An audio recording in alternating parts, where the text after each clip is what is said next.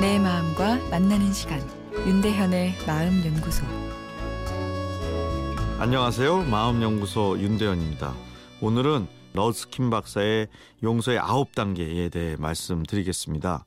용서의 첫 단계는 분노에 대한 이해입니다.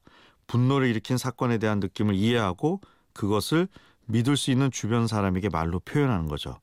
두 번째 단계는 용서를 받아들이는 건데요. 남이 아니라 나의 마음과 몸을 더 건강하게 하기 위해서 용서라는 방법을 받아들이는 거죠. 이 경우 이런 결심을 꼭 주변에게 알게 할 필요는 없습니다. 세 번째 단계는 용서에 대한 이해인데요. 용서한다고 해서 나를 상처 입힌 그 사람과 반드시 화해할 필요는 없습니다. 그리고 그의 행동을 정당화할 필요도 없습니다. 이 경우 용서는 내 마음에 평안을 주는 것이 목적인 거죠. 네 번째는 내가 실제 고통스러운 것은 과거에 내가 속상했던 일 자체가 아니라 그것 때문에 만들어지는 분노 감정이라는 거죠. 그래서 그 분노 감정을 조절하는 게 중요하다. 이렇게 인식하는 게 중요하고요. 다섯 번째는 그 고통스러운 기억이 되살아나서 고통이 느껴지면 곧바로 스트레스 이완을 위한 기법을 활용하는 겁니다.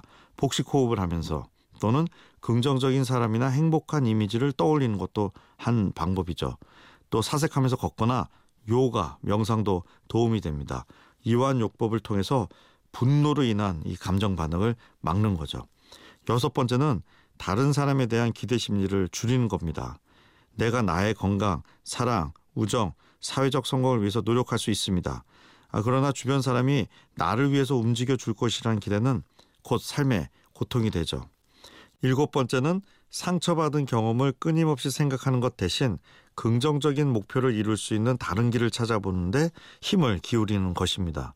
에너지를 과거 회상이 아닌 긍정적인 현재에 투자하는 거죠.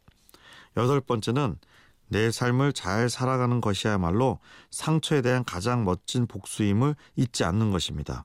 누군가를 분노할수록 그 분노감은 더 커져만 가고 내 삶의 긍정성을 상하게 해서 내 인생을 후퇴하게 만듭니다.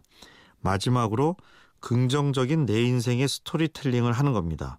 원망 넋두리가 아닌 용서라는 대담한 결정을 내린 멋진 나를 주인공으로 하는 스토리를 만드는 거죠.